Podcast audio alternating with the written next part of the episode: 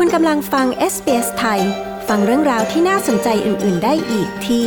sbs.com.au/thai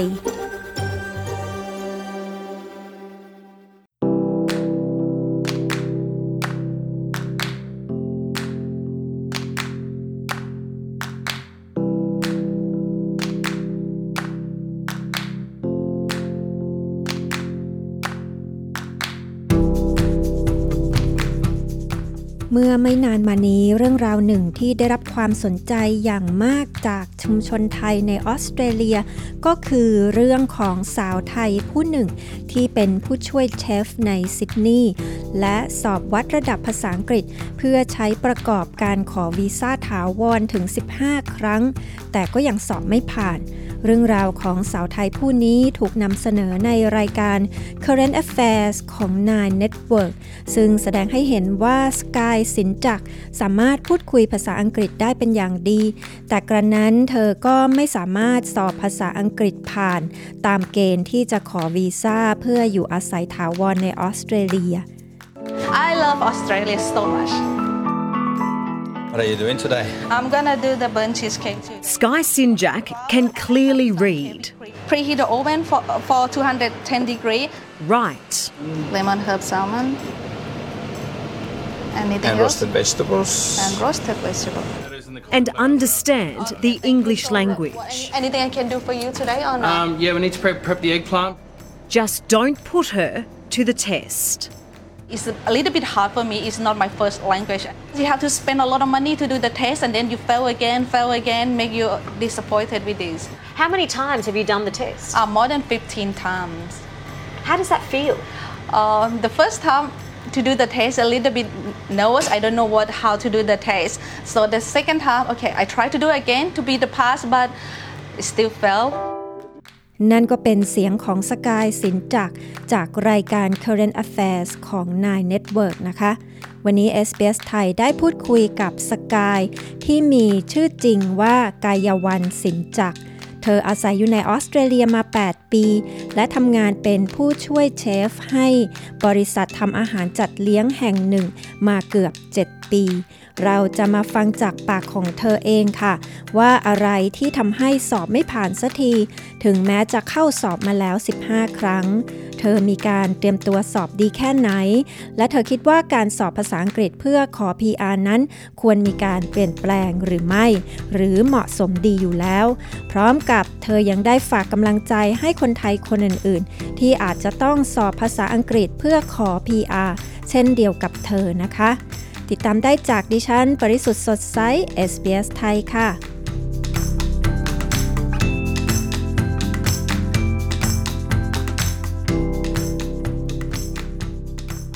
ค่ะ สวัสดีค่ะ รู้สึกยังไงบ้างอะคะที่เรื่องราวของน้องซึ่งได้รับการเผยแพร่ทางรายการโทรทัศน์ Current Affair เนี่ยนะคะ ก็ได้รับความสนใจมากมายทีเดียวจากชุมชนคนไทยในออสเตรเลียค่ะ ดีใจค่ะ แล้วก็จะได้เป็นอีกหนึ่งกระบอกเสียงให้กับแบบเพื่อนๆด้วย เพราะว่าก็มีหลาย ๆ คนที่เวลาไปสอบเพื่อจะใช้ในการ เรียนต่อหรือไม่ก็ใช้ในการทำงานหรืออะไรอย่างเงี้ยค่ะมันมีหลาย ๆ คนมากที่แบบสอบไม่ผ่านสักที แล้วก็เพราะว่าในการสอบแต่ละครั้งเนี่ยค่ะ เราก็ต้องจ่ายเงินค่าสอบเยอะเหมือนกันใช่ไหมคะ แล้วก็บางทีบางคนก็ต้องเสียเงินไปติวเพื่อจะไปสอบอะไรอย่างเงี้ยค่ะ แล้วส่วนตัวของน้องสกายเนี่ยนะคะ มาอยู่ออสเตรเลียกี่ปีแล้วคะตอนแรกที่มานี่ก็คือมาเรียนก่อนที่จะทำงานใช่ไหมคะใช่ค่ะมาเรียนก่อน ส่วนตัวอยู่มาน่าจะเข้าปีที่ แปดได้แล้วมั้งค่ะ ตอนเรียนนี่คือเรียนทางด้านคุกค r รี่หรือด้าน hospitality อะไรอย่างนี้โดยตรงเลยหรือเปล่าคะไม่ค่ะ ตอนแรกเรียน business management นะคะแล้วแต่ว่าพอดีได้งานเกี่ยวกับในครัว เลยสนใจมากขึ้นก็เลยเลิกเรียนตรงนั้น แล้วก็เปลี่ยนตัวเองมาเรียนเกี่ยวกับ hospitality แทนนะคะพอเรียนแล้วทำงานที่บริษัทที่ทำอยู่ด้าน catering เนี่ยนะคะ อันนี้ที่นั่นนี่คือทำมานานเหมือนกันใช่ไหมคะ ที่นั่นทำมาน่าจะเข้าปีที่เจ็ดได้แล้วค่ะ เล่าให้ฟังหน่อยสิคะว่างานที่น้องสกายทำที่บริษัทเนี่ยนะคะหน้าที่ของเราหลักๆ แล้วทำอะไรบ้างคะหน้าที่หลักๆก็คืออช่วยเชฟในการเตรียมของแล้วก็ดูออเดอร์ว่าต้องเตรียมอะไรบ้าง จัดของอะไรบ้างอะค่ะ แล้วก็ก็มีงานช่วยงานทั่วไปในครัว เก็บล้างธรรมดาค่ะ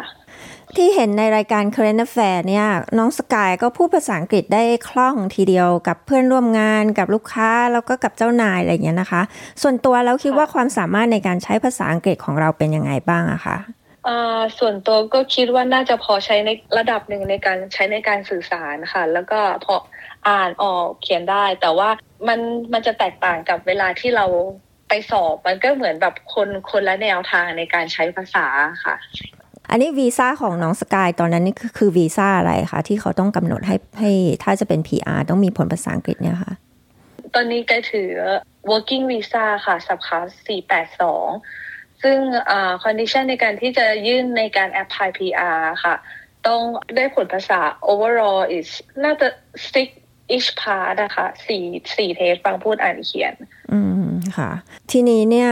เวลาที่ไปไปสอบเนี่ยนะคะ น้องสกายสอบมากี่ครั้งแล้วคะน่าจะสิบห้าครั้งได้แล้วค่ะ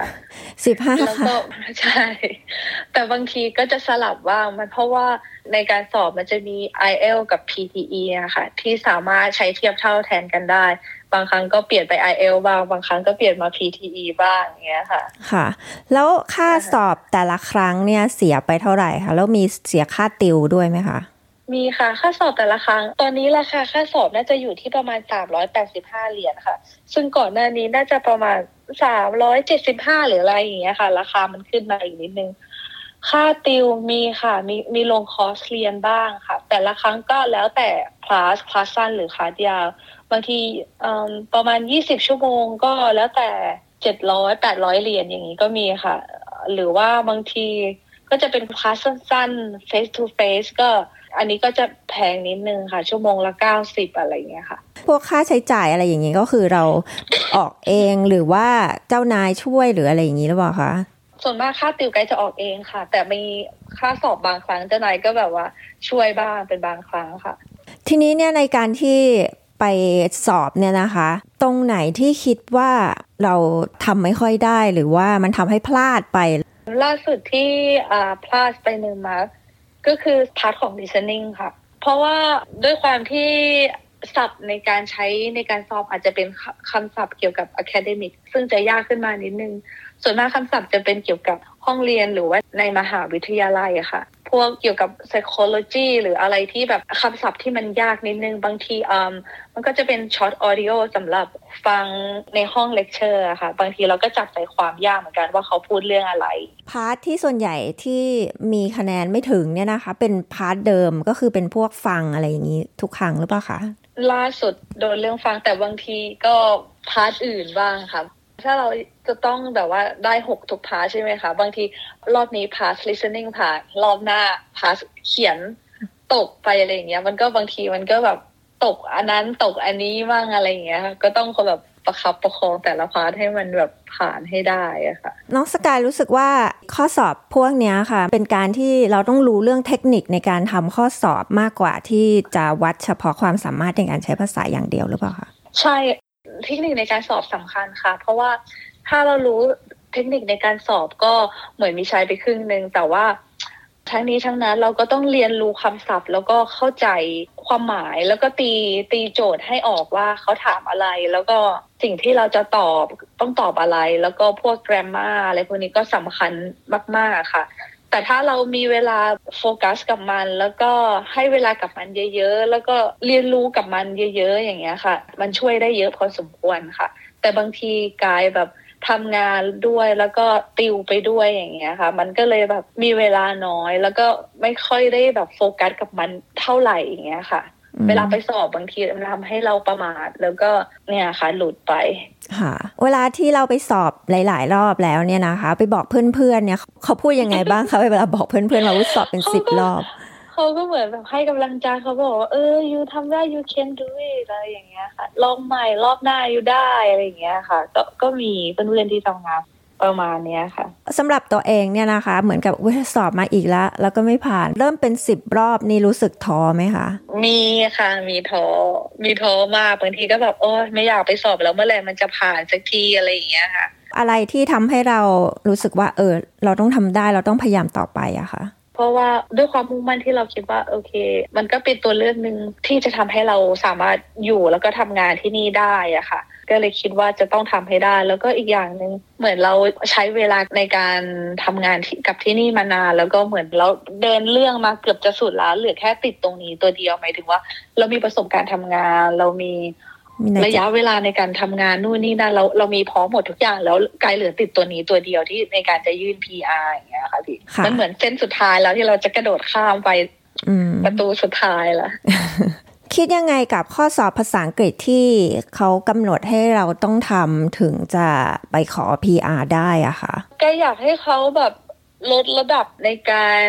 ประเมินนะคะ ลงมาอีกสักหน่อย เพราะว่าสกายเข้าใจว่าถ้าสมมติว่าเป็นนักเรียนจบจาก U เพื่อที่จะไปสอบในระดับการทำงานที่แบบค่อนข้างใช้ภาษาอย่างพวก อ่า nursing หรือว่า IT หรืออะไรที่ค่อนข้างที่จะใช้ภาษาแล้วก็ skill เยอะกว่าสกายเข้าใจค่ะ แต่ว่าบางทีเอาพวกคนที่ working ทำงานทั่วไป hospitality ในครัวหรืออะไรอย่างเงี้ยค่ะ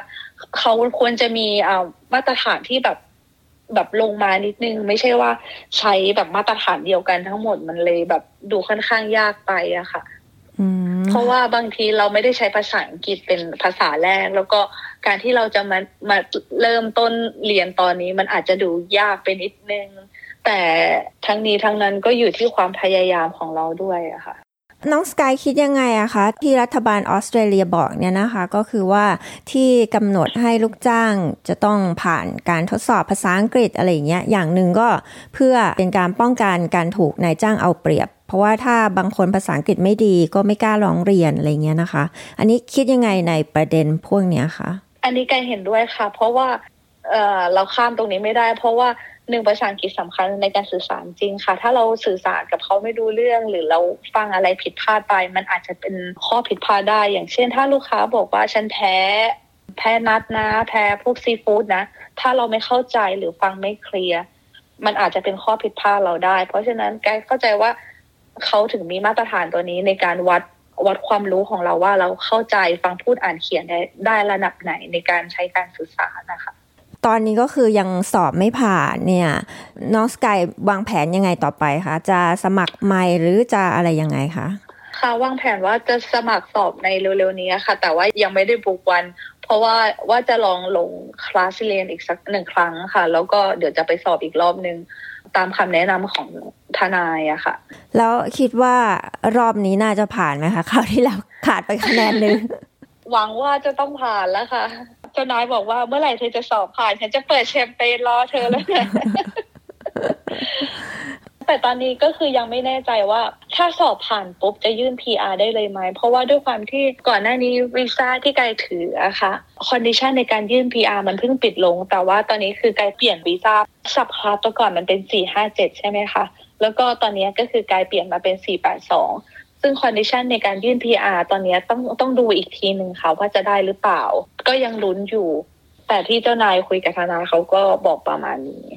อยู่ในออสเตรเลียมาเนี่ยนะคะ แล้วก็ทำงานตรงนี้ก็เป็นที่รักของเพื่อนร่วมงานเจ้านายอะไรอย่างเงี้ยนะคะ ตัวน้องสกายเนี่ยรู้สึกยังไงในการอยู่ที่นี่ มีความสุขดีค่ะ เพราะว่าหนึ่งคือเพื่อนร่วมงานที่ดีมาก เจ้านายใจดีเขารักเหมือนเราเหมือนครอบครัวค่ะ แล้วก็มีเชฟที่ดีค่ะ เขาสอนงานเราทุกอย่าง บางอย่างอาหารพวกอย่างพวกเวสเทิร์นฟู้ดอะไรอย่างเงี้ยค่ะ คือเราเราไม่มีความรู้จากที่ไหนมาก่อน แล้วก็ เขาก็ค่อยๆสอนค่อย ๆ บอกเรา จนเขาเชื่อว่าเราทำได้อะไรเงี้ยเขาก็ปล่อยให้เราทำได้ ก็ดีค่ะ ได้เจอเพื่อนใหม่ๆได้เจอลูกค้าที่แบบน่ารักอะไรเงี้ยค่ะ น้องสกายอยากจะฝากอะไรถึงเพื่อนๆ คนไทยไหมคะ ที่บางคนก็อาจจะต้องขอ PR ด้วยการใช้ผลภาษาอังกฤษเข้าช่วยเนี่ยค่ะ ก็อยากจะฝากเพื่อนๆว่าภาษาอังกฤษสำคัญมาก แล้วก็เรื่องการสอบค่ะ ถ้าทุกคนตั้งใจแล้วก็รู้เทคนิคในการสอบโฟกัสกับมันแกก็เชื่อว่าทุกคนทำได้เหมือนกันแกรู้ว่าแกผ่านในการสอบมาเยอะเอ่ออย่าเพิ่งยอมแพ้ keep going แล้วก็สักวันเราต้องได้สิ่งที่เราต้องการด้วยความมุ่งมั่นของเราอะค่ะแกคิดว่าทุกคนทำได้คนไทยเก่งอยู่แล้วค่ะ ขอบคุณมากนะคะที่คุยกับ SBS ไทยค่ะ ค่ะ ขอบคุณค่ะพี่นกที่ผ่านไปก็คือการพูดคุยกับน้องสกายหรือกายวันสินจักร ที่สอบภาษาอังกฤษเพื่อจะขอ PR โดยสอบมา 15 ครั้ง แต่ก็ยังไม่ผ่านนะคะ คุณผู้ฟังมีความคิดเห็นอย่างไรเกี่ยวกับเรื่องนี้ ไปร่วมพูดคุยและแสดงความเห็นกันได้ ที่หน้า Facebook ของเรา ไปที่ facebook.com/sbsthai นะคะ ไปกดไลค์และกด follow เรากันไว้ค่ะ เมื่อเรานำพอดแคสต์เรื่องนี้ไปเผยแพร่ทาง Facebook แล้ว คุณผู้ฟังก็จะได้ตามไปแสดงความเห็นกันนะคะ ย้ำอีกครั้งไปที่ facebook.com/sbsthai ค่ะ